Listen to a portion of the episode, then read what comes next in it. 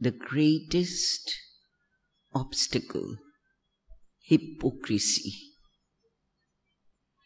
Now I am addressing parents and teachers, for it is very important to teach children that it is absolutely useless to look as if they were good, to look as if they were obedient, to look as if they were studying well, etc.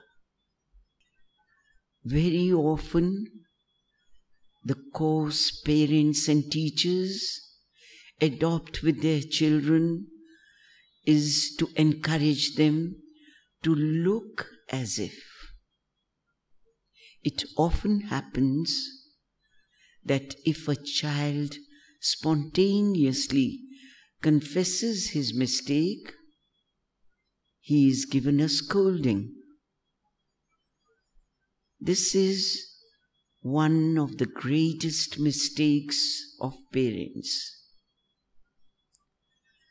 You must have sufficient control over yourself never to scold a child, even if he has broken a very valuable and cherished object. You should simply ask him, How did you do that? What happened?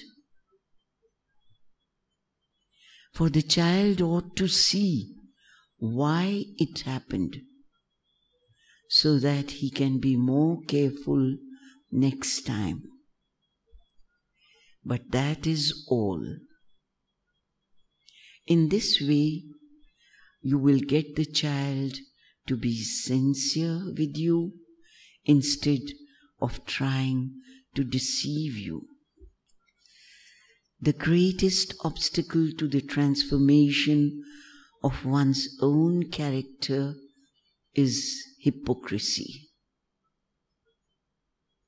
If you always keep this in mind when dealing with a child, you can do him a lot of good.